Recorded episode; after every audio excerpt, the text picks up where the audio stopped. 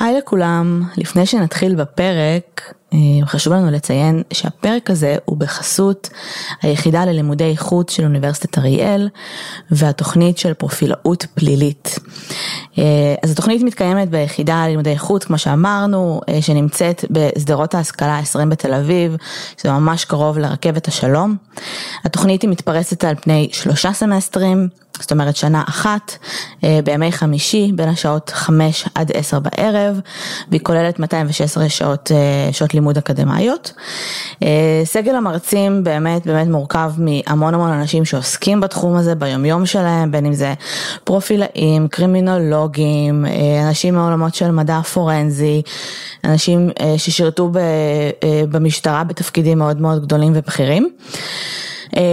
ואני חושבת שאתם גם מכירים, זאת אומרת, אנחנו דיברנו הרבה על הקורס הזה, אנחנו אירחנו פה מרצים, את דר פלג, גיא בקר, מעיין בשן, כל אחד מגיע מתחום אחר לגמרי ומעניין לגמרי, אז כרגע הרשמה ממש ממש בעיצומה, אז אם זה מעניין אתכם, זה נותן באמת המון המון כלים לכל מיני תחומי החיים, כן, באופן כללי, אבל כמובן, בעיקר אם אתם מתעניינים בעולם הזה של פשע אמיתי, קרימינולוגיה, פסיכולוגיה, אז דברו איתם, תירשמו. אם אתם מגיעים מהפודקאסט, יש הנחה בגובה דמי רישום, אז ברגע שאתם פונים אליהם, פשוט להגיד שהגעתם דרך הפודקאסט. המקומות באמת מוגבלים, ובעצם הקבלה דורשת תואר ראשון, ואיזשהו רעיון שהם עושים. במידה ואתם לא עומדים בדרישות, אז אני מציעה שכן תפנו אליהם בכל זאת. אפשר להשיג אותם במייל, external@ariel.ac.il, או בטלפון 054-3394-063. אפשר לצלצל ואפשר לשלוח וואטסאפ. אנחנו כמובן מאוד מאוד ממליצות על התוכנית הזאת, דיברנו על זה לא מעט פעמים במהלך הפודקאסט, אם אתם באמת ככה עוקבים אחרינו באופן קבוע, וזו באמת חסות שאנחנו עושות מכל הלב והמון המון בהמון אהבה. אז אם אתם נרשמים ואם אתם מתחילים, אז ספרו לנו איך הולך. אולי נתראה כשנבוא לבקר אולי שנה הבאה, כי אנחנו לא לגמרי שחררנו עדיין. נכון, לגמרי. באמת ניתנה לנו האופציה גם לבקר בקורסים שנה הבאה, כי התוכנית אומרת טיפה שונה. הם כל הזמן מחדשים את עצמם וכל הזמן עושים דברים חדשים, ומאוד מאוד קשובים לפידבקים של הסטודנטים, שזה סופר חשוב. וזהו. אז תודה רבה לאוניברסיטת אריאל וליחידה ללימודי חוץ.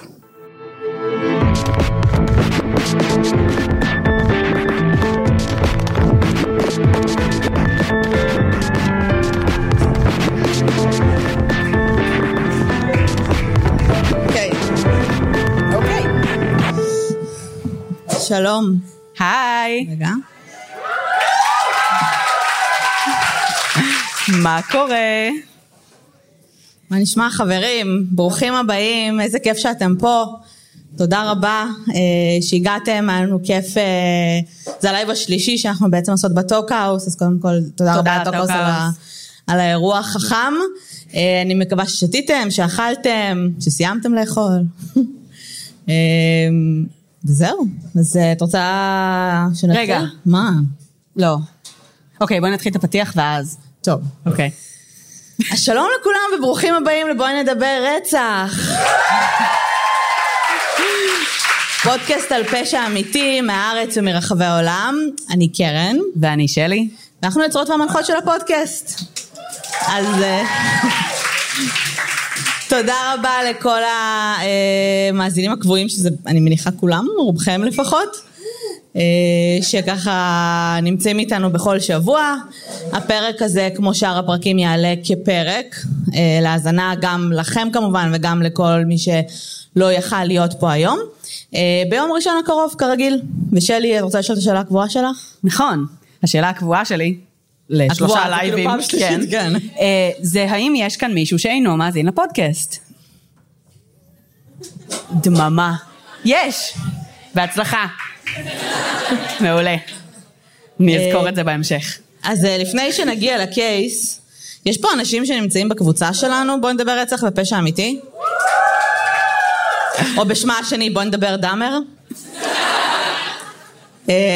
אז כן, אז סתם רצינו להגיד שהתחלנו אתמול את הסדרה את הסדרה, ראינו שני פרקים, הכרחנו את שבו לראות גם, את הבן זוג של שלי, כי הייתי אצלם, ויש לי הרגשה שאנחנו הולכות לעשות פרק על דאמר, לא היום, אבל יש לי הרגשה שדאמר חוזר, כן. יהיה פה קאמבק. יהיה פה קאמבק. אחלה סדרה, אני נהנתי, גם שלי נהנתה, כי אנחנו ממשיכות לצפות בה. אנחנו בכלל לא משוחדות. כן, לא משוחדות בכלל, אבל נראה עם פוטנציאל. וזהו, שנתחיל בקייס וכאלה. שנתחיל? כן, לא? כן, משהו נוסף? אז היום שלי מציגה את הקייס, שתינו עשינו, כאילו שלי עשתה את רוב הריסרות, שאני כזה רפרפתי. קרן מודעת לקייס הפעם. אני מודעת לקייס. אני מודעת לבן אדם, אני חושבת שגם אתם אגב. ייתכן, היו הרבה ממליצים לקייס הזה, לא? כן, ששכחנו להביא את רשימת השמות של הממליצים, אז סורי, ותודה לכם שהמלצתם, השתמשנו בהמלצות שלכם כדי להגיע לקייס הזה, ואנחנו נודה לכם בקבוצה. אתם חשובים. כן. סליחה, היינו נורא בלחץ, זה הרבה ריסרצ' עניינים, קהל, בכל זאת. כן. טוב, אז רגע, זה צריך להגיב לי, יופי. אוקיי, אז אנחנו נתחיל מתחילת שנות ה-70. תקופה טובה בארצות הברית, כידוע. מלא רוצחים סדרתיים ברחובות. למשל. כן. כל מיני נערים צעירים מתחילים להיעלם באזור יוסטון, טקסס. מרבית הנערים האלה משכונה אחת, בשם יוסטון הייטס, שכונה קשת יום, שהמשפחות שחיות בה, רובן במצב סוציו-אקונומי לא אידיאלי, הרבה משפחות מפורקות, הרבה מאוד באמת בעיות, ומגיעות הרבה תלונות על הנערים הנהדרים, אבל במשטרה מניחים שכמובן הם runaways בדיוק. למרות שזה כאילו, זה מאוד לא חכם לצוד באותה שכונה. נכון. ההיגיון אומר שכאילו, בגלל שבאותה שכונה יהיו הרבה יותר דגלים אדומים, הרבה יותר מהר. נכון. מה זה נערים? איזה גילאים? בגדול 13 עד 20, הרוב המוחלט היה, לדעתי, בצד היותר צעיר של סקאלה, אבל היו כמה outliers. אוקיי. היה איזה אבא שאפילו נעלמו לו שני ילדים. אומייגאד. היו כמה כאלה. הוא היה ממשיך להגיע לתחנת המשטרה וכל הזמן בעצם לבקש שיחפשו את הילדים שלו. באיזושהי נקודה ה-Chief of Police אמר לו, מה אתה עושה פה? תפסיק להגיע לכאן, הרי אתה יודע שהילדים שלך ברחו מהבית. כל מיני הורים אחרים שהמשיכו להתעקש שהילדים שלהם לא היו בורחים ללא ציוד, בגדים, כסף, גם לא ממש לקחו אותם ברצינות יותר מדי, גם כאלה ילדים שהיו ממש ילדים טובים ולא תאמו לפרופיל, או נגיד אח קטן שהלך לחפש אחרי האח הגדול שלו שנעלם שנה קודם לכן, גם לא האמינו שבאמת הוא יכול לברוח. הם כאילו היו נעלמים מהרחובות? מאיפה הם היו נעלמים? כן, מהרחובות. אוקיי. אז גם כשבעצם המשפחות מאוד מאוד התעקשו, באמת המשטרה לא כל כך went through, ולא ידעו בכלל שקיים רוצח סדרתי, עד לשלב קצת יותר מאוחר. אבל לפני שזה קרה, כבר ב-1971, שזה יותר משנתיים לפני, באזור השנתיים לפני שבעצם נפתח הסכר וגילו את הרוצח הסדרתי שעליו נדבר בקרוב, הגיע למשטרה אחד ההורים, אחד האבות בעצם של אב שהילדים שלו נעדרו, עם דיווח שהוא שמע ממכר, שאדם בשם דין קורל, שהיה מוכר כהקנדימן. אני אוהבת שאף אחד לא יגיב לדין קורל. הקנדימן. שמגניב לרוצח סדרתי, כן. קראו לו ככה כי למשפחה שלו הייתה חנות ממתקים, והוא היה ידוע כמי שמחלק אותם לילדים בשכונה. לא חשוד. כן. בגדול נשמע, התחלה כן, התחלה לא פדופילית בכלל. אז מישהו ראה אותו בגדול חופר וקובר את מה שנראה כמו גופות. אבל המשטרה הגיעה לאזור אותה יחידת תחסון ששם ראו אותו עושה את זה, עשו איזה סיבוב כזה מסביב לאזור ואמרו, לא, זה כנראה מתיחה. הכל בסדר. בהמשך היו עוד בערך 3 מקרים כאלה. ראו אותו קובר. מישהו ראה אותו קובר. והמשטרה אמרה, לא, זה בסדר, הכל טוב. הכל קול. למה? לא, לא, למה בקטע של כאילו, כי מה? כי הוא היה מקורב איכשהו, כי הילדים האלה היו מה? לא, היה לו הסיפור שהוא היה מספר, זה שהוא קובר ממתקים שהתקלקלו. ברור. והוא היה בסך הכל בחור חביב, לאף אחד לא היה סיבה לחשוד בו. איפה זה, כאילו, איפה, זה היה מין מקום שהוא היה קובר בו פשוט דברים באופן קבוע? היה מספר מקומות, זה היה, ספציפית הדיווח ההוא היה באזור יחידת האחסון שלו, אנחנו נדבר על היחידה הזו. אז המשטרה מגיעה ואומרת לו, אדוני, אנחנו קיבלנו... הם לא אומרים לא, הם לא פוגשים אותו שם בכלל, הם עושים סיבוב מסביב ליחידת האחסון. אוקיי. והולכים. ועל סמך מה הם מחליטים שאין שם משהו חשוד? הם לא רואים שום דבר חשוד. כמו נגיד גופות שכאילו אמורות להיות בתוך דברים, אבל... אוקיי. קול, קול, קול. קול, קול, קול. אני סופר אוהבת את המשטרה אחרי הסדרה גם של בנדי. של דאמר אתמול, אנחנו מאוד מאוד באדם. אז בואו נתחיל מהמוות של דין קורל. כי שם בעצם הכל מתחיל. שם המשטרה בעצם מגלה שיש להם רוצח סדרתי בכלל. אחרי שהוא מת. כן. בשמיני לאוגוסט 1973, בשעה 8:24 בבוקר, בסדינה, טקסס, שזה לא רחוק, בעצם פרבר של יוסטון, המשטרה מקבלת שיחת טלפון על ירי. היורה הוא בחור בשם אלמר ויין הנלי, נער בן 17. הוא טוען כי הוא ירה והרג אדם. הקורבן, גבר בן 33 בשם דין קורל. אז מה קורה באותו ערב? אוקיי, הנלי, הנער בן ה-17, מזמין חבר, בחור בשם טימותי קורדל קרלי, בכל הדברים באינטרנט, אם אי פעם תקראו על זה, קוראים לו קרלי, אבל קרלי והנלי זה פשוט שמות שבלתי סביר, אז אנחנו נקרא לו טימותי. אוקיי, סגור? אני לא אזכור את השמות של המות שנייה. זה בסדר. אוקיי, טימותי היה בן 19, ובעצם הנלי אומר לו, בוא אחי, נלך למסיבה, נחגוג אצל דין בבית, אצל הקנדימן, יהיה סמים, יהיה אלכוהול, ויהיה עדי צבע. נוכל להסניף. אבל זה הקטע, נכון? הם היו עושים אצלו מסיבות באופן כללי. זה היה מין מקום שהם מתאספים בו. כן. וגם טימותי הכיר את דין קורל. זאת אומרת, הוא ידע מי זה, לא מקרוב יותר מדי, אבל כזה זה כזה... well known, שהולכים אליו הביתה, ועושים סמים, והכל מגניב. ואז נעלמים. אז הם הולכים אליו, והם עושים סמים, והם שואפים עדי צבע, והכל מגניב, הכל סבבה, הכל טוב. בסביבות חצות, מאיזושהי סיבה שלא הצלחתי לפענח, יוצאים מהבית שלו, נוסעים, ומבטיחים לחזור, באותו ערב. אוקיי, מבטיחים לדין, כאילו, שהם חוזרים. כן, לא ברור למה, מה הם היו צריכים לנסוע לעשות, אבל כשבעצם הם נוסעים לאזור הבית של הנלי, אותו נער בן 17 שהביא את טימותי למסיבה, שם בעצם הנלי שומע, בעצם מהבית של השכנים איזושהי מהומה, והוא רואה את רונדה לואיס וויליאמס, נערה בת 15, שגרה בבית הזה, שבעצם היה שם איזשהו אירוע של אלימות, אבא שלה היה מאוד מאוד שיקור, היא נקעה את הקרסול, היה דרמה מאוד גדולה, והוא אומר לה, בואי רונדה, תצטרפי אלינו למסיבה, אצל דין קורל. איך זה אמור לשפר את המצב, כאילו, אבא שלה שיקור והיא נקעה את הקרסול, בואי לעשות סמים? כן. כאילו, כן. מה עדיף להישאר ולריב איתו? לא יודעת, אבל רופא נגיד. למי יש כסף לרופא בשכונה הזאת. אוקיי. אז הם נוסעים כולם ברכב אחד, חזרה, ובאזור 3:00 לפנות בוקר הם מגיעים.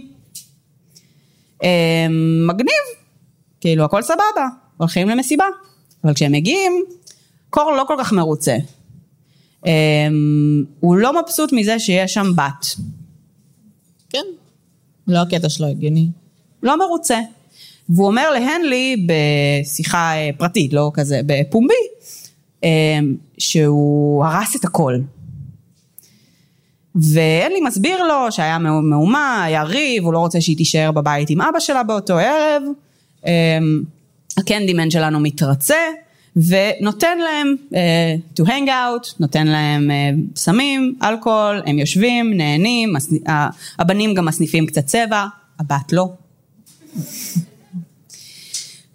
קורל מסתכל עליהם בזמן שהם עושים את זה, ובעצם 3 שעות לאחר מכן, 3 כבר איבדו הכרה.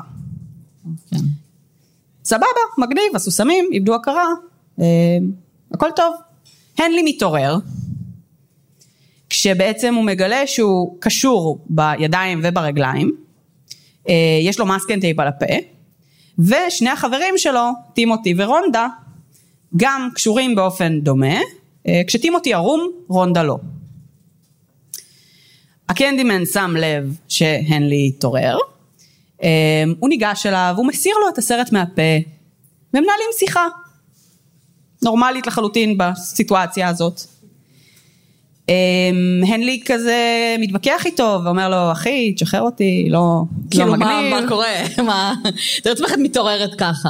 כאילו, מה עושים? מה הלוז? מה העניינים? קורל אומר לו שהוא לא בסדר על זה שהוא הביא אליו ילדה הביתה. ולכן הוא מתכוון להרוג את 3, אבל רק אחרי שהוא יסיים ליהנות ו-to have his fun, ואז הוא כזה גם בועט בטימותי כמה פעמים וכזה מתחיל את הכיף שלו.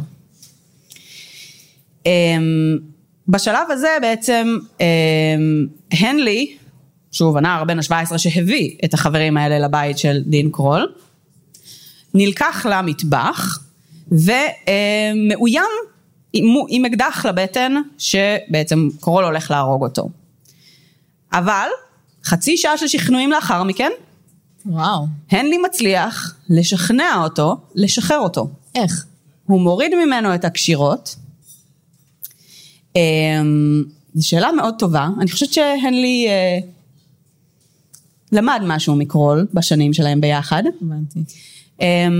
הנלי בעצם היה עוזר לקרול להכיר בני נוער שאותם הוא היה רוצח, והיה גם שותף כזה או אחר ברציחות ובקבירות למיניהן, ובשלב הזה הוא מצליח. זה לא היה צריך להפתיע אותו שתואר ככה.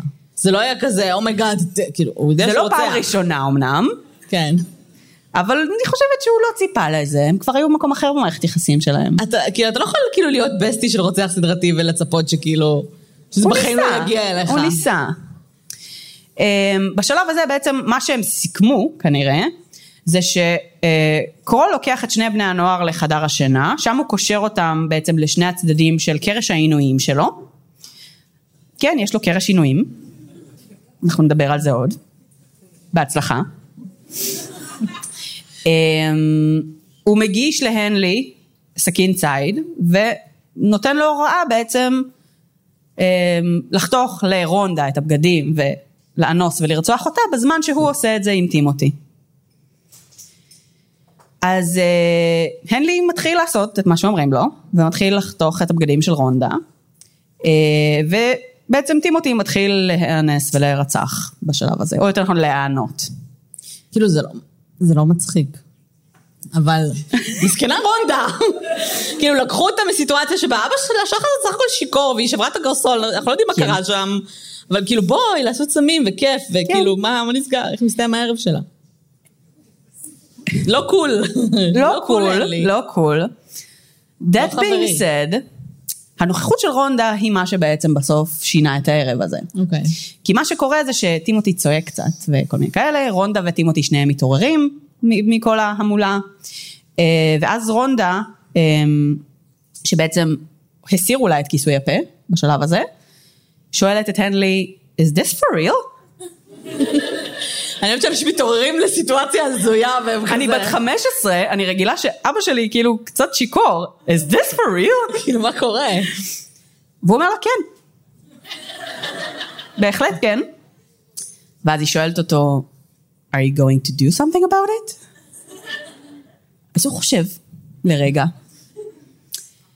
והוא אומר, וואלה, לא עלה בדעתי קודם. לא, בדעתי לא לעשות את משהו, הרוצח הסדרתי הזה אומר לי לעשות. איזה קטע. אז הוא כזה, היי דין, אני יכול לקחת רגע את רונדה לחדר השני? שום תגובה. חברנו הקנדימן מאוד עסוק באונס והרצח, והוא לא אכפת לו כרגע מה אתה תעשה. ואז הנלי מבין, היי, לא אכפת לו רגע מה אני אעשה. והוא תופס את האקדח, שהיה קודם לכן אצלו, ומתחיל לצעוק עליו. ואומר לו, you went far enough, די, נמאס לי. הוא אומר לו, אני לא מוכן שתהרוג את כל החברים שלי. הוא כבר הרג כמה מהם. זה כזה טימותי, זה החבר האחרון שנשאר לו. אומייגאד. ודין שלנו לא ממש מתרגש. הוא מתקרב להנלי והוא צועק אליו, יאללה, קדימה, תהרוג אותי. עכשיו, הבן אדם ערום, רץ לכיוונו, וצועק, אתה לא הולך לעשות את זה, קדימה, תירה בי. אז אין לי יורה. הכדור הראשון פוגע לדין קורל במצח. וואו. אבל לא חודר את הגולגולת. מה? הם במרחק מאוד קטן אחד מהשני. מה? הם ממש קרובים. איך הוא לא חודר את הגולגולת? אין לי מושג. אני לא מבינה, הכדור כאילו מה, מגיע ונופל לרצפה? אני לא ברור לי בשום צורה איך זה קרה, אבל הוא ממשיך לרוץ אליו. איזה פחד. אחרי שירית לו במצח. יש משליחות קטלנית, ג'יסס, זה כאילו... לא, זה כאילו סרט פעימה של... אחרי שאת יורה פעם אחת לבן אדם במצח, והוא לא going down, את מתחילה לחשוב שהוא כאילו לא אנושי, זה מתחיל להלחיץ. אמת, ולכן הוא יורה שני כדורים נוספים. שחודרים את הגולגולת. שפוגעים לו בכתף. איך? הוא פספס, היה מולה. ממשיכים להיאבק. מה את אומרת? היה מולה, אולי מרוכז פשוט. קשה לחבד. אחרי הירייה הראשונה. תראי, זה היה במצח. כן, בגלל זה אני אומרת, איך אתה יורה לבנם במצח ושנייה אחרי זה אתה מפספס? לא שאני מעבירה ביקורת, אבל כאילו. קורול בשלב הזה. לא מאשימה את הקורבן, כן. בורח מהחדר, כאילו אוקיי, הפעם באמת ירו בו. פוגע בעצם בקיר בדרך מהמסדרון. הנלי יורה שוב עוד 3 כדורים. 3? 3? 3. עוד 3 כדורים. פוגע בעצם בגב התחתון ובכתף. דין קורל נופל, הוא ערום, כמו שאמרנו, הוא צמוד לקיר, ובפוזיציה הזאת הוא מת. הנלי אגב מספר אחר כך שהוא כנראה היה מאוד גאה בו על האופן שבו הוא התנהל בסיטואציה, כי דין קורל אימן אותו להגיב במהירות ובעוצמה, וזה בדיוק מה שהוא עשה. הוא היה ממש תלמיד לתפארת. וטימותי שרד? כולם שרדו. אוקיי. חוץ מהקנדימן. אז אחרי שבעצם הרגנו אותו, ה3 התלבשו והחליטו לדון מה עושים. הנלי אמר, פשוט תלכו הביתה, הכל בסדר, אני אטפל בזה. הוא רגיל, לא, באמת, כאילו הוא רגיל לזה. הוא רגיל לנקות אחריו, כאילו לנקות אותו במקרה. הוא יודע גם מה לעשות עם גופות. כן. הכל בסדר. יש לו מקומות גבורה ידועים, אף אחד לא ידע שום דבר. וטימותי כזה, לא אחי. משטרה וזה. לא. כמו אנשים נורמליים. כן, תתקשר, משטרה, בבקשה. זה רק בסרטים, זה כזה, תשכחו שזה קרה, אף אחד לא ידבר על לילה, זה יותר בסדר. מה, כאילו, יש פה מלא מלא, יש פה זירה, כאילו. אז מתקשרים למשטרה, בסדר, הנלי עושה מה שאומרים לו. בזמן שהם מחכים שהמשטרה תגיע, הם יושבים על המדרכה מחוץ לבית, אקדח על הרצפה לידם, והנלי אומר לטימותי, רק שתדע, אם לא היית חבר שלי, הייתי יכול לקבל $200 עליך. שווה ערך ל$1,400 היום. ושכונה שהיא קשת יום. אמת, אמת, הרבה כסף. טוב, אז מגיעה המשטרה. מה לעשות? אין ברירה. הנלי צריך לומר להם, זו הייתה הגנה עצמית. ברור. גם דין קורל איים להרוג אותו באותו ערב. רגע, המשטרה הגיעה והם לא כזה עצרו וכזה, אין משהו חשוד פה. אנחנו נלך. האיש הרוב הזה נראה שנח בגדול. אז הכל בסדר. לא? זה לא תגובה ראשונה? חד משמעית, חד משמעית. אוקיי. הם מכניסים את ה3 נערים קודם כל לניידת, ורק אז נכנסים לבית. הם טיילים קצת בבית וזה. והם כאילו רואים שם דברים. הנלי מספר בעצם שהוא ונער נוסף בשם ברוקס, עזרו לו במשך 3 השנים האחרונות, לקבל גישה בעצם לנערים אחרים, שאותם הוא אנס, עינה ורצח. הוא מספר שהוא היה משתף פעיל בעינוי, בהשחתה של כ6 עד 8 נערים, לפני שהם נרצחו. למה? כאילו הוא מנדב את המידע, זה סתם מעניין. הוא יכל בוא את המידע להגיד, הוא תקף אותי, והוא תקף אותנו, ופשוט לתאר את מה שקרה באותו לילה. הוא בגדול מפנה אותם למצוא את הגופות.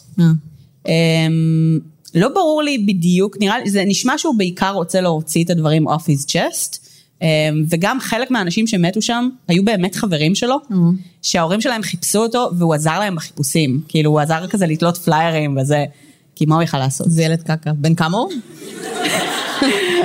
בשלב שבו... כאילו אני מניחה שהיה שם גרומינג וכאלה, אבל וואלה, ילד... הוא בן 17 בשלב הזה. בסדר, אז אתה מבין שאתה כאילו לא אמור לקבור גופות. כנראה. אוקיי. הוא מביא אותם בעצם לאותה יחידת יחסון, שדיברנו עליה קודם, שהיא בעצם boatshed, זה בעצם מיועד לסירות, שבה היו הרבה גופות, והשוטרים לא מאמינים לו. הם כזה, תקשיבו, בואו לבוatshed, אני אראה לכם את כל הגופות, והם כזה, בואו, היינו שם, לא היה שם כלום. הסתובבנו מסביב. ראינו את זה מבחוץ, לא היו גופות. אני לא מבין, כאילו, איפה אני אמור לראות גופות. ואין לי כזה, תקשיבו, הנה שם, הנה שם, הנה שם, הנה שם. כולם חבר'ה שנעדרו. לא, זה החבר'ה האלה שברחו מהבית. ואתם לא יודעים איפה הם. אני אומר לכם, הגופות שלהם שם. והם כזה, תן לנו רגע. הם הולכים, בודקים במאגרים שלהם, ורואים שבאמת אלה runaways. הם כזה, האם יכול להיות שהיה רוצח סדרתי בשכונה? ופספסנו את זה? בשכונה שבה מלא ילדים נעלמו בה? כולם החליטו לברוח מהבית? כולל סטים של אחים? כן. מספר? סטים, ג'יסס. בנוסף למה שהנלי מספר והמשטרה ממש לא מאמינה לו, אז כשהשוטרים מגיעים לבית של דין קורל, רואים את חדר העינויים שלו. שם יש אזיקים, שמחוברים לקרש העינויים, יש סכיני ציד, חבלים, מכשיר סטריאו עם הגברה חיצונית שמחוברת אליו, כדי שיהיה אקסטרה סאונד לרדיו כשמישהו צועק, כל מיני אזיקים, דילדויים, מנוע עם חוטי חשמל שמחוברים אליו, כדי שיהיה אפשר לחשמל אנשים, ככה בשביל הכיף. זה נראה לך מוזר? רצפה מצופה יריות פלסטיק, נורמלי. וגליל גם, של עוד יריות פלסטיק, במקרה ו... כן. המשטרה אומרת, טוב, אולי יש משהו, ככה. כן, לא מספיק חזק. לא קונה את זה. אבל בסדר, נו, הם התעקשו, ויש פה בכל זאת כמה סכיני ציד. יאללה, נלך לבוatshed, נבדוק שם משהו, נראה מה יש. אז הנלי לוקח אותם לשם, הם מוצאים בתוך השד עצמו כל מיני חפצים, רכב גנוב שפרקו ממנו חלקים, מספר זוגות אופניים, שק גדול עם הרבה בגדי נעליים ודברי בני נוער, והיחידת יחסון עצמה, בגלל שהיא מיועדת לסירות, אז היא כאילו, היא אדמה, אין לה רצפה, זה לא כאילו יחידות יחסון שהן מתכת מכל הכיוונים, אז הם כזה, בוא נראה מה יש באדמה הזאת. בוא נבדוק את האדמה. אז הם מתחילים לחפור, ודי מהר הם מתחילים למצוא נערים, עטופים בניילון, כשבעצם מפוזר על הגופות חומר, שבאנגלית כאילו זה ליים, אבל אם אני הבנתי את זה נכון, זה פשוט סוג של סיד, חומר בסיסי מאוד, ככל הנראה היה מיועד להסתרה ברמה הכימית של התגובה הכימית של הריקבון של הגופות. בשלב הזה הם מתחילים לחשוד? נראה לי שהם מתחילים להבין, הם מביאים כל מיני אסירים שיחפרו בשבילם, כדי שהם לא ילכלכו את הידיים שלהם יותר מדי. מה? לא יודעת. זה לא כאילו אנשים שזה עבודה שלהם, מזאפ וכאלה? לא. אסירים שכאילו ירסו את הזירה וימצאו גופות של אחים ואחים הזה הרג אותי באמת נכון שאומרים לאנשים לעשות כאילו יותר מילד אחד כדי שיהיה חספר אז באמת כי שיט קורה זה חשוב שיט קורה ואז כאילו בסטים זה הרג אותי באמת בהבדלים של שנים לפעמים באותו ערב אבל לפעמים שנים בכל אופן, מצאו נערים בשלבי ריקבון מגוונים מאוד, מתקופות מאוד שונות. חלקם נורו, חלקם נחנקו, והחבל עדיין היה כרוך סביב צווארם. הקורבנות היו בכל מיני מצבים. אמרתי לך בהצלחה קודם, אז תהיה חזק. אוקיי, היה לנו ככה, עצמות וצלעות שבורות, עד כה בסדר. חפצים שהוחדרו לפי הטבעת של בני הנוער האלה, איברי מין מושחתים, החל ממריטת שערות, סימני שיניים, ועד לקריטה, והנחה בסקית נפרדת לצד הגופה. לפני אחרי המוות אגב. אני לא יודעת. הם היו במצב ריקבון די בעייתי. בסדר, אני שואלת בגלל כאילו, הם או... לא יודעים. צינוריות זכוכית קטנטנות, הוחדרו לאיבר המין, ואז נופצו. נופצו, אומייגאד. כמובן שבדים וסמאסקן טייפ עטפו את הפיות שלהם, רובם נראו כאילו הם מתו בצעקות וצרחות. סורי. אני מתנצלת על זה. אז זאת אומרת שחלק נורו וחלק כאילו נכון. מבחינת סיבת מוות. נכון. Okay. עד חצות של הלילה הראשון נמצאו 8 גופות. לאורך הלילה הם המשיכו לחפור, ובעצם המשיכו למצוא עוד ועוד גופות. בבוקר הם הולכים לאזור קבורה שני, כזה, אוקיי, טוב, אולי כדאי שנתחיל להקשיב לנער הזה. המקום השני הוא באזור של לייק סם רייבון, איזשהו אגם, שבעצם שם מוצאים עוד גופות, ויש שם בקתה לצד האגם, שהייתה שייכת למשפחה של דין קורל, ששם יש קרש עינויים נוסף, עתי חפירה, עוד שקים של ליים, ויריות פלסטיק. ככה בחור מסודר, יש לו גם במקומות שונים את החומרים. ביום השני לחקירה, הנלי בעצם מוסר את ההודעה המפורטת שלו, שבו הוא בעצם מודה שהוא היה שותף לרצח של כ9 נערים, ונכח ברציחות של כמה נוספים. הוא אומר כי ברוקס, הצעיר הנוסף, בעצם השתתף בכל האירועים האלה מלבד 3. איפה ברוקס בשלב הזה הוא נעצר? ברוקס בעצם גם מובא לחקירה. שגם הוא בן 17? פחות או יותר, אני לא זוכרת בדיוק כרגע, אנחנו נגיע לגיל שלו. אבל בהתחלה הוא מכחיש כל קשר, ודי מהר הוא מבין שהוא לא יכול יותר, אז הוא בסוף כן מודה שהוא נכח במספר רציחות ועינויים, הוא טוען שהוא לא היה חלק פעיל כמו הנלי מעולם, והוא גם טוען שהוא נכח בקצת פחות ממה שהנלי אומר. כי זה מה שקריטי. כאילו לא הייתי נוכח ב9, הייתי ב7 אולי. זה סבבה, קול, הכל טוב אחי, אתה משוחרר. הנערים מובילים אותם לאזור הקבורה השלישי, ששם הם מוצאים עוד גופות, ואז לרביעי, עוד גופות, ובעצם עד היום אומתו כ28 גופות, וואו. של נערים בני 13 עד 20, כשבתכלס אחרי 4 האזורים, המקומות גבורה האלה, השוטרים כזה, טוב די, הספיק לי. הם החליטו שמפסיקים כאילו? כן. והיו עוד מקומות. הם דיברו, אותם ברוקס והנלי דיברו על 4 אזורים, okay. אזורי קבורה שהם ידעו עליהם, אבל, כאילו, היו... ונראה שיש יותר. כן, היו כמה בתים שהוא גר בהם שהיה אפשר לחפש, היה גם בתוך 4 האזורים האלה עוד גופות שהנלי טען שיש ולא מצאו. היו כנראה גם עוד נהדרים. היו עוד נהדרים, משייכים לו עוד כל מיני אנשים נוספים, אבל המשטרה אומרת, לא, לא, זה בסדר. הגענו למספר גופות הגבוה ביותר שהיה בארצות הברית עד היום. אנחנו עוצרים.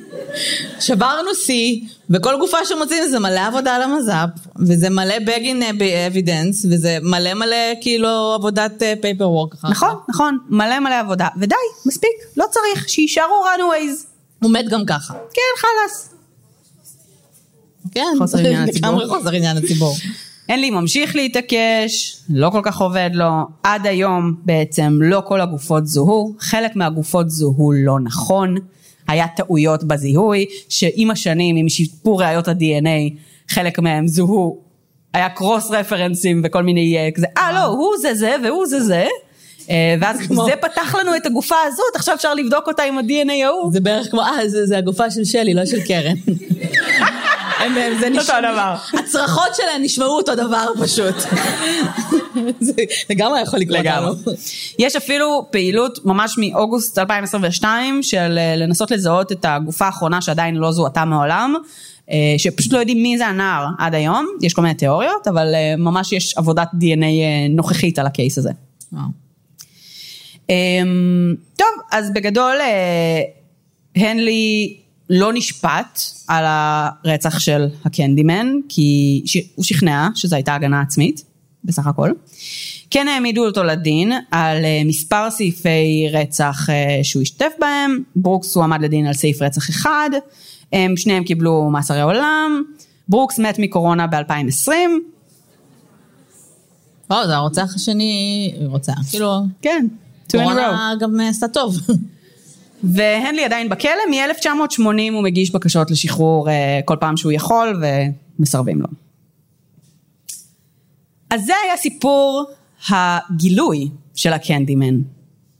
אבל אחרי שגילו אותו, בוא ניכנס למי הוא היה. אוי. יאללה. אז דין קורל נולד ב-24 לדצמבר 1939. הוא היה בן בכור מתוך שני בנים, להורים שהתחתנו והתגרשו פעמיים.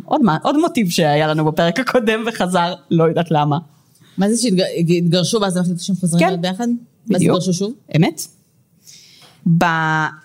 אחרי שהם התגרשו בפעם השנייה, אמא שלו התחתנה פעם שלישית עם גבר אחר, לשם שינוי. בחור שהיה מוכר שעונים, שהיה כזה מוכר בדרכים, פעם זה היה קטע. ששעוני... כן, אתה אומרת את זה כאילו, כשהייתי קטנה... לא, אני מפתעת מזה בעצמי. לא, זה לא דוכן, זה מחירה בדרכים. אנשים שהיו נוסעים ברכבות ומנסים למכור דברים בדרכים, או ברכבים, או לא משנה, אבל לא בדוכן, במקום, בדרכים. It's a weird thing. אוקיי. אני לא, כאילו אין לי זיכרונות של דבר הזה. לא, ברור שלא, זה היה לפני 100 שנה. אוקיי. כי אמרת את זה, כאילו זה החזיר אותך נורא לילדות. לא, זה פשוט קטע. אוקיי. במערכת יחסים הזו של אמא שלו נולדה לה עוד חצי אחות קטנה, והמשפחה בעצם החליטה, לאחר הנישואים השלישיים האלה, להקים ביחד חנות ממתקים. שנייה, אנשים נראה לי קצת לא מבינים מה זה אומר חצי אחות. אז כאילו רק מצד האמא, לא חצי בן אדם. באמת? הייתה בסדר פיזית. עד לרמה הזאת הגענו. הייתה בסדר פיזית. כמה בירות שתיתם. אוקיי.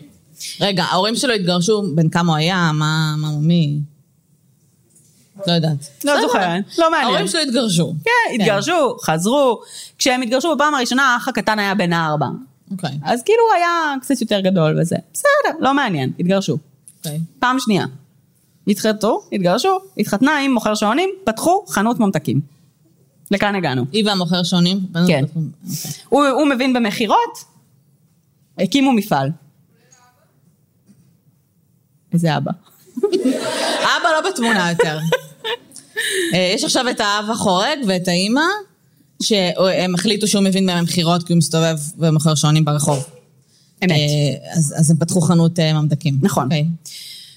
דין והאח הקטן שלו, בעצם... איזה חלום זה. כאילו שלהורים שלך יש חנות ממתקים? שאתה ילד? תראי, הם עבדו בחנות הזאת. הילדים? כן, בפרך. בלילות, אתה בטוח אוכל בזמן שאתה כאילו... כנראה, אבל באיזושהי נקודה נראה לי אתה לא רוצה לאכול ממתקים יותר. לא, נראה לי שאתה פשוט כאילו עובד ממש טוב כדי 24/7 ער, כי אתה אוכל מלא סוכר כל הזמן. כן, הם בגדול עבדו בלילות, והלכו לבית ספר בימים. הם היו אחראים גם על ייצור הממתקים וגם על האריזה שלהם. הם היו עובדים מאוד מסורים. רק שניהם? במפעל, כן. והאבא היה בעצם נוסע ומוכר את הסחורה. ולאט לאט בעצם רוב המחירות התחילו להצטבר באזור יוסטון. הם לא היו ביוסטון בשלב הזה עדיין. כילד הוא היה מופנם ושקט. זה שיש לכם ילד מופנם זה לא אומר שהוא הולך להיות רוצח סדרתי, אבל זה פיצ'ר. לא היה לו יותר מדי חברים. הוא כן הביע דאגה ל-well-being of others. זה המשפט המדויק שהיה כתוב באינטרנט. אבל מה זה אומר? אין לי שמץ של מושג. לא היה שואל אנשים מה שלומך. זה שאלה חברים זה לגיטימי, בתחשב בעובדה שהוא עבד כל הלילה, וביום הוא בבית ספר, הוא בטח רוצה לישון, אז כאילו, יש לו חיים די עמוסים בגיל 10. נכון. בגיל 11 מאבחנים אותו בקדחת שגרונית, זו מחלה שמסתבר הייתה מאוד פופולרית בעבר, קצת פחות היום כי יש פניצלין, אבל בעצם זיהו איזשהו רשרוש בלב שלו, וגילו שבעצם ככל הנראה, כמה שנים קודם לכן, כשהוא היה בן 7, הוא נדבק בזה, הוא נדבק בעצם בסטרפטוקוקוס, וכבעצם תגובה צולבת מוזרה שקורית של נוגדנים וחלבוני התא ובלה בלה בלה בלה, נוצרת מחלה אוטואימיונית, שבה הגוף תוקף את עצמו. אוקיי. שורה תחתונה יבחנו אותו מחלה אוטואימיונית. מה הוא קיבל מזה? בוא נדבר. כן. הוא קיבל מזה פטור משיעורי ספורט. אומייגאד. מה הוא לא קיבל מזה? מה? פטור מהצבא. נגיע לזה אחר כך. מהמפעל הוא לא קיבל פטור? לא. בתיכון הוא היה תלמיד עם ציונים מספיק טובים, הוא היה בסדר, הוא לא הפגין איזה שהם בעיות התנהגות, הוא יצא אפילו עם כמה בנות, לא משהו מאוד רציני, אבל כן קרה, הוא כן עכשיו מתבודד, העניין העיקרי שלו בשנות התיכון היה להקה של בית ספר, ששם הוא ניגן בטרומבון, זה היה התחביב העיקרי שלו, והעיסוק העיקרי שלו חוץ מהעבודה, והעובדה שלא היה לו זמן לחיות לדעתי. ליוסטון הייטס, המשפחה שלו בעצם מחליטה לעבור ב-58, כשהוא בן 18, קצת אחרי שהוא מסיים תיכון, כדי להיות קרובים יותר בעצם לעסק וללקוחות שמתחילים להיות יותר דומיננטיים שם, הם מחליטים לפתוח חנות מקומית. שנתיים לאחר מכן, 1960, הוא בן 20, אמא שלו שולחת אותו לגור תקופה מסוימת עם הסבתא, היא התאלמנה, נורא עצוב, ושם בעצם הוא אפילו מגיע למצב שהוא רוקם מערכת יחסים קרובה עם איזושהי נערה, שמציעה לו נישואים. והוא מסרב לה. למה? כי הוא לא אוהב בנות. בסדר. אבל אני מניחה שבשלב הזה היא לא יודעת את זה? נכון. יש מצב שבשלב הזה גם הוא לא לגמרי סגור על זה. אוקיי. אחרי שהוא מבלה שם את השנתיים האלה, ושהיא מציעה לו נישואים, נראה לי שזה קצת מערר אותו, הוא חוזר ליוסטון הייטס, ובאיזשהו שלב, לא הרבה זמן אחרי זה, הוא אפילו ממש עובר לדירה ממש מעל החנות, זה מרכז עולמו. זה כל מה שהוא עושה. ב-63, כשהוא בן 23, אמא שלו והאבא החורג שלו מתגרשים, והיא מחליטה לפתוח מפעל ממתקים מתחרה. והייתה תחרות. הם היו פירס. אז כאילו שני חנויות ממתקים במרחק של 100 מטר? כן, אחת מול השנייה כזה. פותחים את הקורל קנדי קומפני, הבן הבכור דין נהיה הויפי של החברה. האח הקטן שלו, הגזבר. אוקיי, לא נשמע פייר, אבל בסדר. באותה שנה, נער מסוים שעבד במפעל, בא לאמא, ואומר לה, תקשיבי, דין, הוא כזה מתחיל איתי, הוא קצת מטריד אותי מינית, זה לא כל כך נעים לי. אז אמא יקרה, אומרת, אוקיי, אתה מפוטר. וזה ממשיך. חייו ממשיכים. היא מדברת עם דין על זה? או ש... לא, כאילו... זה לא אישיו. היא פשוט מניחה שהוא משקר או משהו. כן. כן. ב-64, כשהוא בן 24, הצבא מחליט לגייס אותו, מה שאמרנו קודם, הרשרוש בלב, אז זה לא הזיז להם כל כך.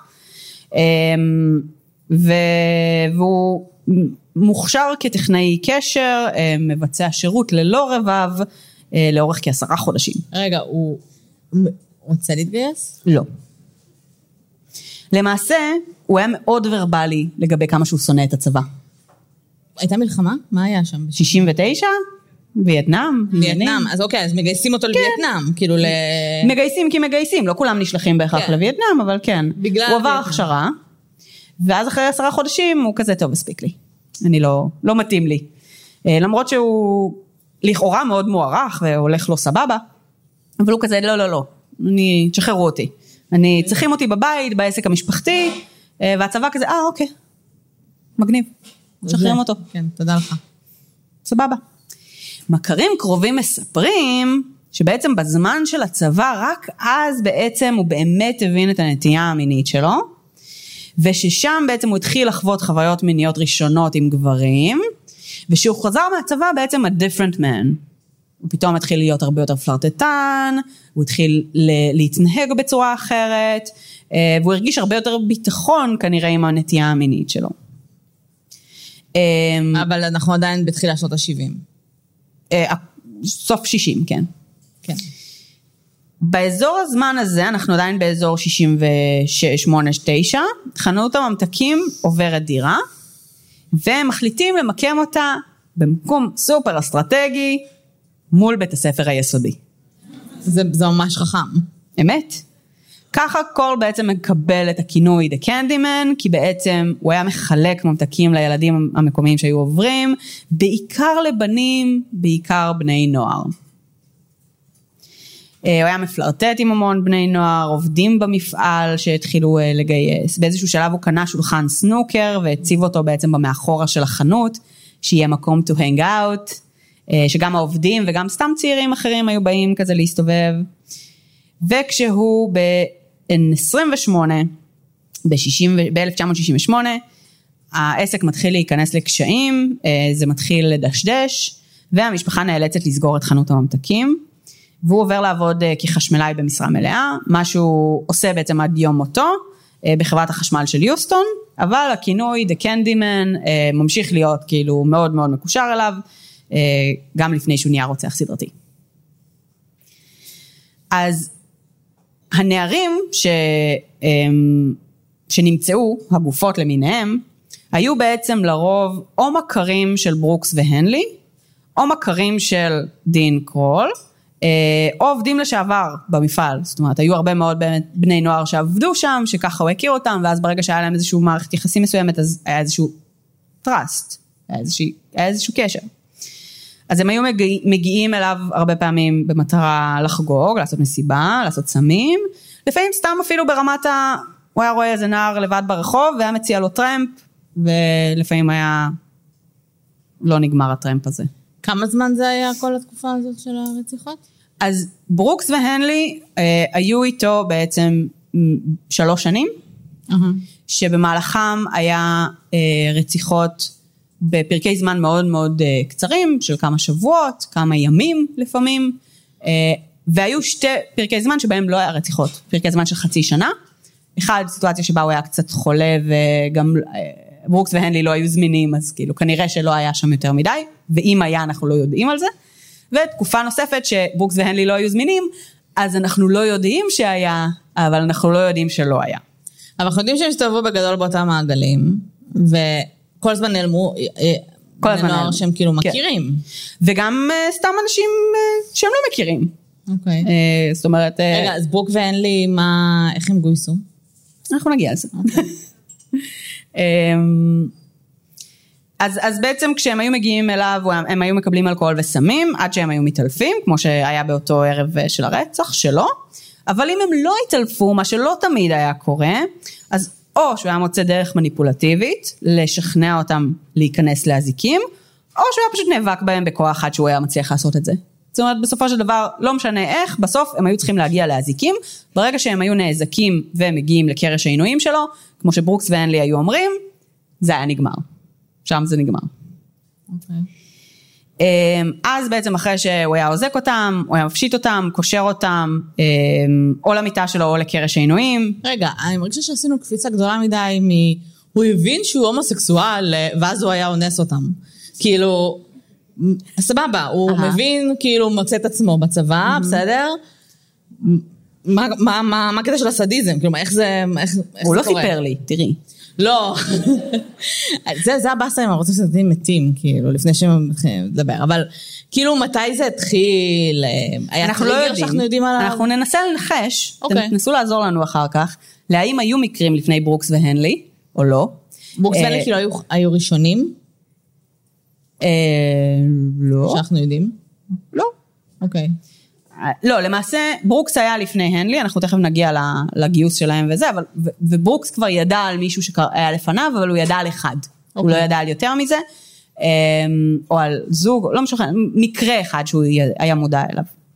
2 אחים נראה לי. מהצוותים, מהסטים. אוקיי, אז הוא היה מענה אותם מספר ימים, לפעמים הוא היה מכריח אותם להתקשר או לכתוב להורים שלהם, כדי להוריד חשד. ובסוף בעצם היה או חונק או יורה בהם, עוטף בפלסטיק וקובר. הוא היה שומר חפצים, בעיקר מפתחות. מפתחות. מעניין. והוא היה עובר דירה די הרבה. לא יודעת בדיוק למה, אבל הוא כן עבר הרבה דירות באזור. באזור אבל. רובן היו בעצם או בשכונה או מסביב לשכונה. הבית האחרון שלו בפסדינה שבו הוא מת, היה הבית הכי רחוק מכולם, והסיבה שהוא גר בו זה כי זה היה הבית בבעלות של אבא שלו, וכנראה זה פשוט היה איזה עניין נוח. כל זה הוא עושה בזמן שהוא שומר על כאילו עבודה כחשמלאי. כן. במשרה מלאה. במשרה מלאה, זהו. זה מאוד. אז בואו נדבר באמת על ברוקס והנלי. בימים האחרונים של החנות, כאילו לפני שהדברים שם די התפרקו בעסק, ב-1967, הוא היה בן 27 אז, הוא מכיר את דיוויד אוהן ברוקס, הוא היה בן 12 בשלב הזה. וואו. ברוקס הופך להיות אחד מחבריו הקרובים ביותר של קרול. פה חשדתי מה שנקרא. זה מוזר, כן. זה מתחיל בעצם היו באמת... היו לא עוד מערכות יחסים עם חברים בכלל לא. בגילאים שלו, לא? לא. זאת אומרת, משתב עם בני נוער ועם ילדים. רוב המערכות יחסים המשמעותיות שלו היו עם בני נוער, הוא היה ידוע כמי ש... זה היה המעגל החברתי שלו. היו לו מכרים מסוימים, כנראה שכן היו בגיל קצת יותר נאות, אבל לא משהו אמיתי. אוקיי. אז הם הכירו באמת דרך המיקום, הסנוקר פלייס הזה מאחורי המפעל ממתקים, וברוקס מספר שבעצם קרול היה המבוגר היחיד שלא לעג לו, לאיך שהוא נראה או משהו כזה, והוא הרגיש, זאת אומרת, בשלב מאוד מאוד מוקדם, נוצר מערכת יחסים מאוד טובה ועמוקה איתו, לרמה של באמת סוג של אבא. כן.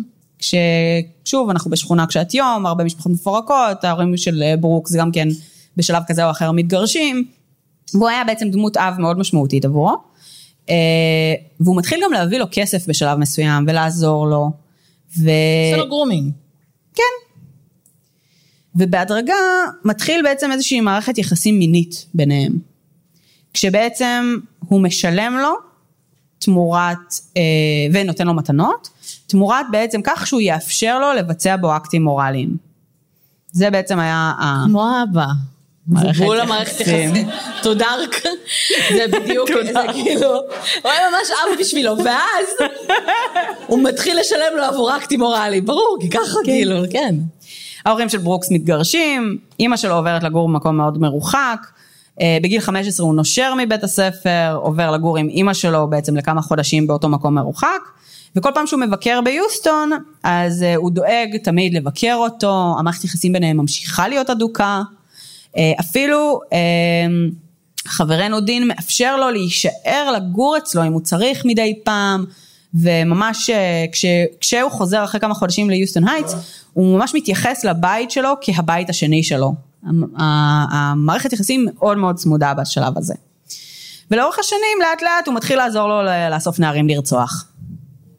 הגיוני? הגיוני. מה עם ההורים שלו? הם כאילו לא בלופ? לא יותר מדי, לא.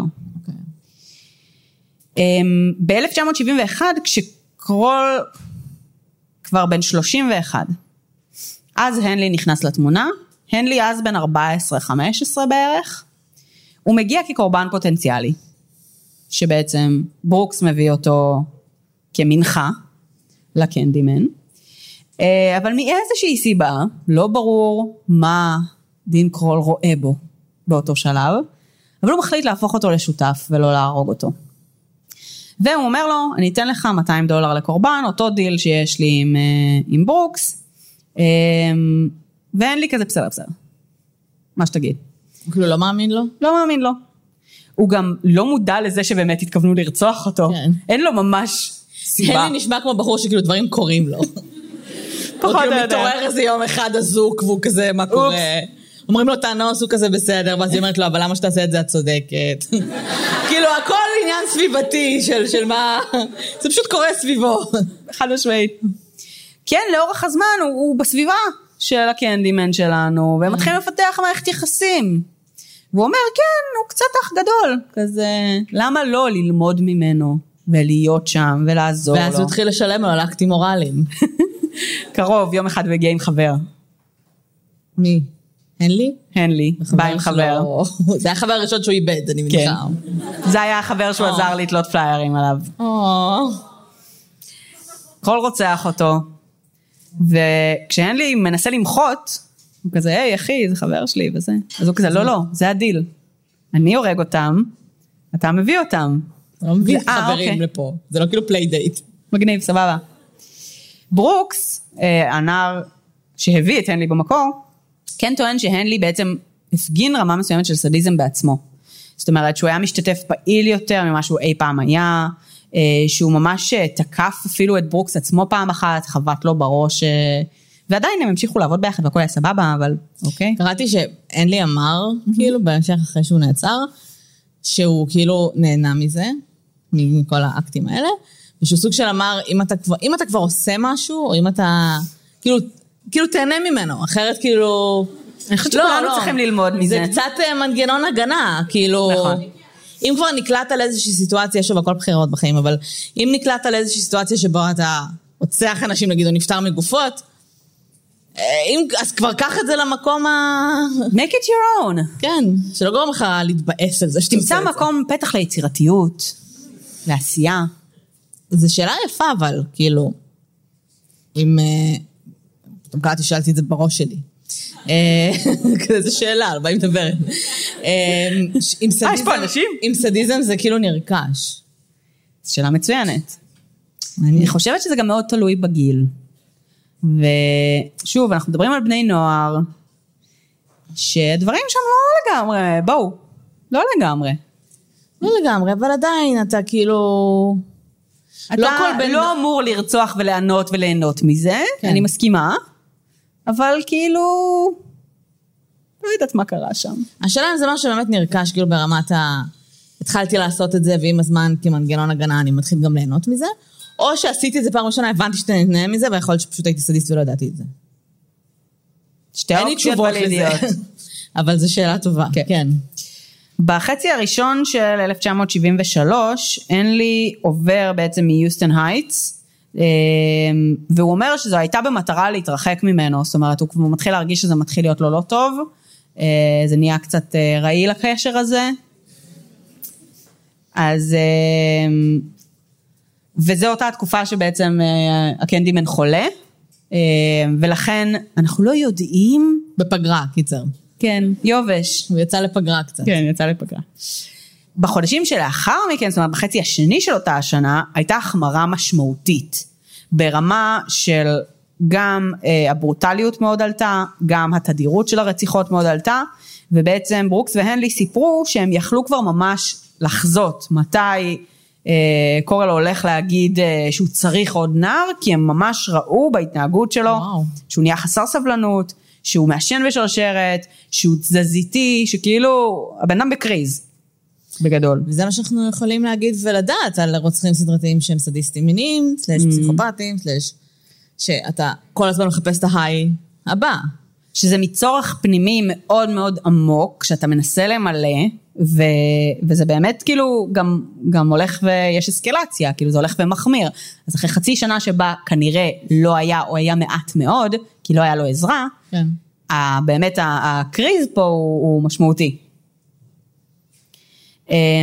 בכל אופן, אז הנלי חוזר, ברוקס יוצא מהתמונה לקצת זמן כי הוא התחתן, אז היו 3 הרציחות שהוא לא היה מעורב בהם, לפחות לפי הנלי.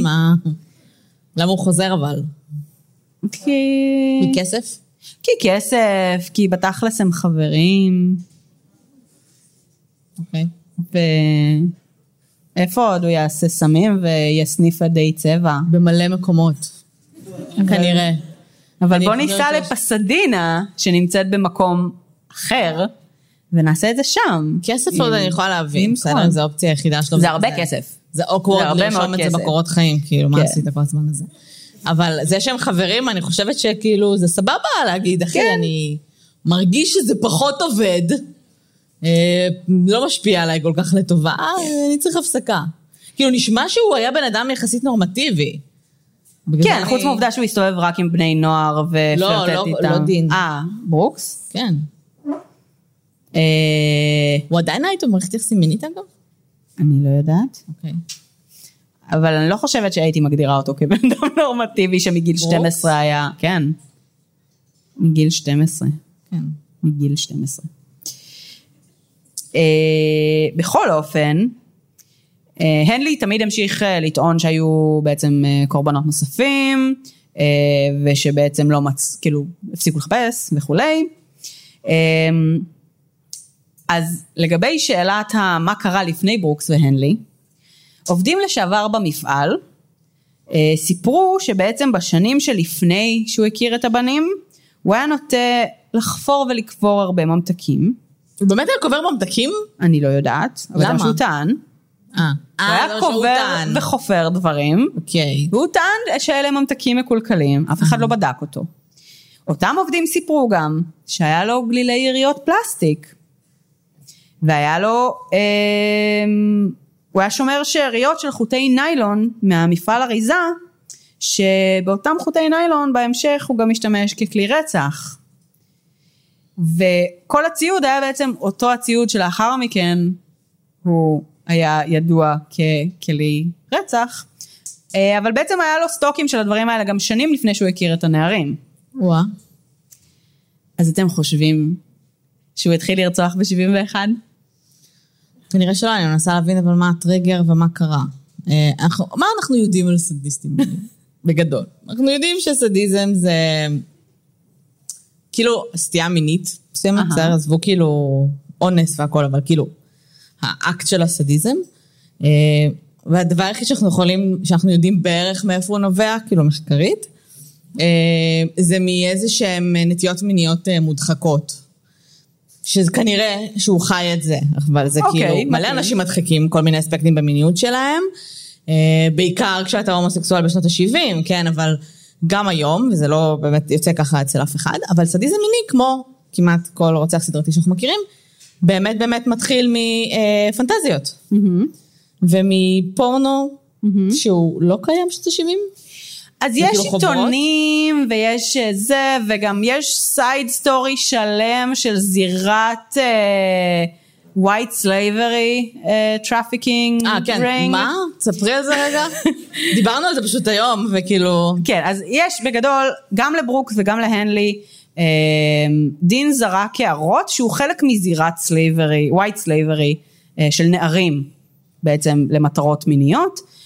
הוא זרק איזה אמירה וחצי פה ושם, כמה ימים אחרי שהוא מת ומצאו את הגופות וכולי, באמת נעצרה מן זירה כזו, עם הרבה מאוד עדויות, 10,000 נערים שבעצם היו בתוך הזירה הזאת, לא מצאו שום קשר לדין קורל מעולם עם הזירה הזאת, אבל יש בעצם איזשהו פודקאסט שממש חוקר את הנושא הזה של זירת הטראפיקינג הזאת, בהקשר של הקנדימן וג'ון וויין גייסי, שהיה 5 שנים לאחר מכן, ושבר את השיא שלו מבחינת רמת קורבנות, עם 33. תקופה רעה להיות נער, כאילו, בארצות הברית, באמת. חד משמעית. אבל, אז יש את הסיפור הזה. שלא ברור כמה הוא זה, חוץ מזה שזה כאילו, נשמע מגניב שזה כזה קנדימן וליצן. כן. זה ליטרלי השם של הפודקאסט. קנדימן וליצן? משהו כזה, כן. The Candyman and the Clown. אוקיי. על מה דיברנו? לא יודעת. התחלנו לדבר על זירת טראפיקינג, והכל נגמר. אוקיי. אז, תודה. זה נחמד שיש עזרה. כן. אז באמת, כאילו אנחנו יודעים שזה מתחיל מפנטזיות, וזה לאט לאט מתגבר, וכמו שאנחנו יודעים, כל אובססיה היא הופכת כאילו להיות יותר ויותר אובססיבית, ואתה כבר לא... ברגע שיש לך פנטזיה, אתה אומר, יואו, זה מגניב, הגעתי לשיא שלי, ואז אתה מחפש שיא אחר. ואז בשלב מסוים אתה כבר מנסה על קורבנות חיים. עכשיו, הרבה פעמים נגיד, אנסים סדרתיים, מדרדרים לרצח נטו, כי זה פשוט יותר קל. כי אתה לא צריך עכשיו לפחד שהקורבן יזהה אותך, או שילך למשטרה, ואתה פשוט נפטר ממנו. הוא סדיסט. נכון. זאת אומרת, העינוי זה החלק היותר משמעותי מהרצח. כאילו, הרצח פחות קריטי. התהליך, כן. זה העיקר, זאת אומרת, 4 ימים שהוא היה מחזיק אותם קשורים ומעונים וכל המשחקים שהוא היה עושה איתם, זה היה המיין איבנט שלו. אז אני מניחה שא' הוא רוצח אותם כי זה ממש יותר קל. וזהו, והרבה פעמים אתה פשוט מת מהעינוי. נראה לי דיברנו על זה שכאילו אם כבר אתה נתקל ברוצח סדרתי, סדיסט מיני זה כאילו... באסה. כן. זה באמת באמת באמת הסוג שהכי באסה. כאילו להתקל בו וגם אין לך מה לעשות. אם יש לך כל מיני רוצחים שאתה כזה, לא שבאותו רגע אתה כזה, רגע, איזה סוג הוא, ואיך אני מתנהל מולו. אתה כזה, אז אני אעמיד פנים שאני חברה שלך, כן, אז ואז כאילו, הכל יהיה בסדר. אז יש סיטואציות כאלה, סדיסט מיני זה כזה, אני לא יוצאים פה בחיים, כאילו זה להילחם עד המוות, או פשוט כאילו למות. כן. אז מעניין אותי הטריגר, מעניין אותי השלב שבו הוא החליט שהוא חוצה את הקו הזה. אני חושבת שזה כן היה מניחה זה התחיל מאונס ומכאילו כן. זה לא הגיע לרצח בהתחלה. אז אנחנו יודעים שבשלבים מאוד מוקדמים הוא כן made moves על נערים במפעל, כנראה ש... ומעבר לסדיס מיני לא דיברנו שהוא פדופיל, כן, כאילו. חד משמעית. כן. לא, זה לא גיוון, יכול להיות גם סדיס מיני שהוא... כן, זאת אומרת הוא נהיה יותר ויותר מבוגר, הם נשארו באותו גיל. אז כן, אנחנו רואים בשלב די מוקדם באמת שהוא זאת אומרת, בוחן גבולות, בוא נגיד ככה, כאילו, במקום העבודה שלו, הוא מתחיל עם נערים וכולי, אבל נראה לי שהשינוי המהותי באמת קורה בהקשר של הצבא, כי הוא חוזר משם עם הרבה יותר ביטחון, עם ניסיון מיני, כאילו, והוא גם מתחיל להיות הרבה יותר פתוח לגבי זה. עכשיו, שוב, אני לא חושבת שהבעיה שלו היא הומוסקסואליות, בשום צורה. It was never his issue. הבעיה שלו זה הסדיזם המיני. זאת אומרת, זה היה... זאת אומרת, his issue. מאיזה בחינה אישיו? כאילו הוא לא יכל לצאת מהארון הסדיסטים המיניים. מה, כי הומוסקסואל יצא מהארון? לא יודעת, אבל זה לא נראה שזה היה אישיו. הוא התחיל עם בחורים, הוא פלירטט איתם, הכל היה בסדר. ראו שהוא מתחיל עם... כן, הוא לא ניסה להסתיר את זה, הוא גם לא היה מאוד... נראה לי גם הפדופילות לא הייתה אישיו. כן, הכל קול. הוא מתחיל עם ילדים בני 12. כן, הכל קול, הכל סבבה. כאילו, אין שום בעיה. סדיסט מיני זה קצת, אנשים פחות מקבלים את זה. את זה, פחות תספר בדייט ראשון. אוקיי, כן. את הפדופיליה ואת הזה, היו לו מערכות יחסים? לא. תראי, מישהי הציע לו להתחתן איתו. לא, אחרי שהוא גילה את עצמו, מערכות יחסים כאילו מיניות עם גברים, פשוט בלי הקטע של הרצח. לא, נראה לי. נראה לי שהיה לו מערכות יחסים אך ורק עם בני נוער, בין אם בתשלום, בין אם בכפייה, ובין אם באלימות ורצח. ולדעתי גם הוא לא היה מעוניין במערכת יחסים מסוג אחר, זה לא עניין אותו בשום צורה. כן, פדופילים בדרך כלל לא, יש להם טייפ אחד וטייפ אחד ספציפי. אוקיי, עכשיו מבחינת הקטע של, כאילו, כולם כזה ידעו שהוא קיים, והילדים היו נעלמים סביבתו. שוב, אם את זוכרת...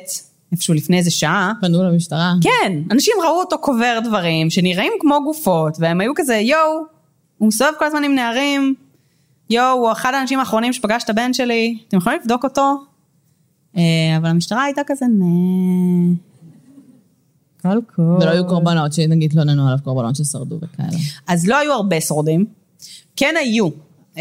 היה בחור שברוקס הצליח לשכנע אותו לשחרר, והוא העיד במשפט באמת, והיה אולי עוד איזה שורד אחד כזה מקרי, וברוקס והנלי עצמם כעדים, אבל זה היה בשלבים מאוד מאוחרים, בשלבים של אשכרה נערים נעלמים באזור, וזה אף אחד לא בא למשטרה נגיד, ואמר להם, כי שוב, למה שהם יבואו?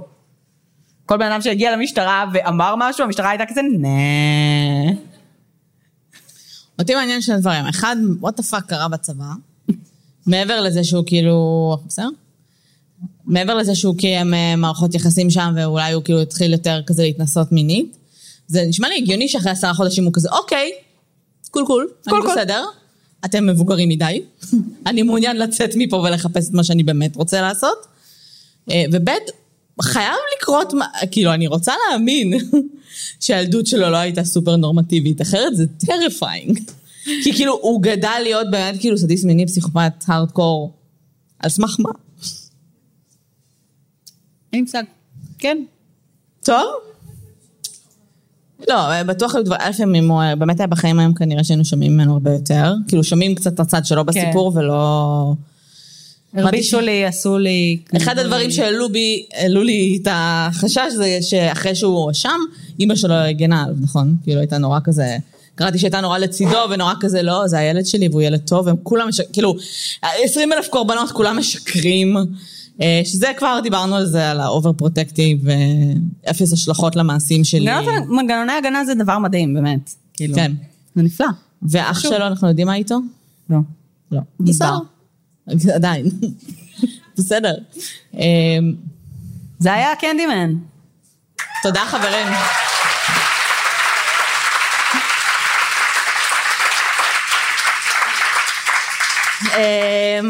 וגם הריסרצ' הכי ארוך שאי פעם עשינו לדעתי. כן? אני לפחות. יש מצב. כן. אז תודה על ההזנה. היה לנו מאוד מאוד נעים.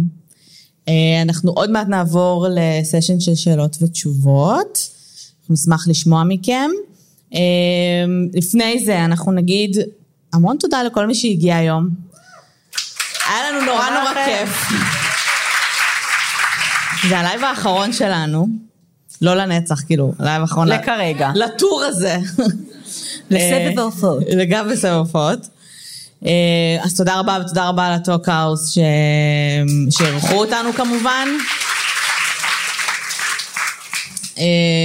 ולכולם, כל מי שככה היה מעורב בזה, היה לנו מאוד מאוד כיף. כמו שאמרנו, הפרק הזה הולך לצאת ביום ראשון הקרוב, אז כל מי שלא נמצא איתנו גם יוכל להאזין לו, וזהו. תודה, שאלות ותשובות. בצום קל. אז לפני שאנחנו מסיימות להיום, אנחנו מזכירות לכם שהפרק היום בחסות היחידה ללימודי חוץ של אוניברסיטת אריאל, והתוכנית שלהם לפרופילאות פלילית. כמו שאמרנו, תוכנית שקורית בתל אביב, בסדרות ההשכלה. אנחנו עברנו אותה בשנה האחרונה, 3 סמסטרים רצופים בימי חמישי, וזה באמת היה תענוג, סופר לימד אותנו והשאיר אותנו, וגם את התכנים שאנחנו באמת מייצרות לכם בפודקאסט, אז כנראה שכבר שמעתם אותנו מדברות על התוכנית הזאת לא פעם ולא פעמיים. התוכנית מובלת על ידי דוקטור מיכל מורג, ובאמת כל הזמן משפרים, מוסיפים תכנים, יש המון המון תכנים מקצועיים סופר מעניינים. אנחנו ממש ממליצות, אם אתם מגיעים דרך הפודקאסט, תזכרו להגיד להם שזה דרכנו, ותקבלו הנחה בדמי הרישום. אז אנחנו באמת קצת מקנות בכם שסמסטר חדש שעובד להתחיל, ואני לפחות לא מתחילה איזה שהם לימודים חדשים,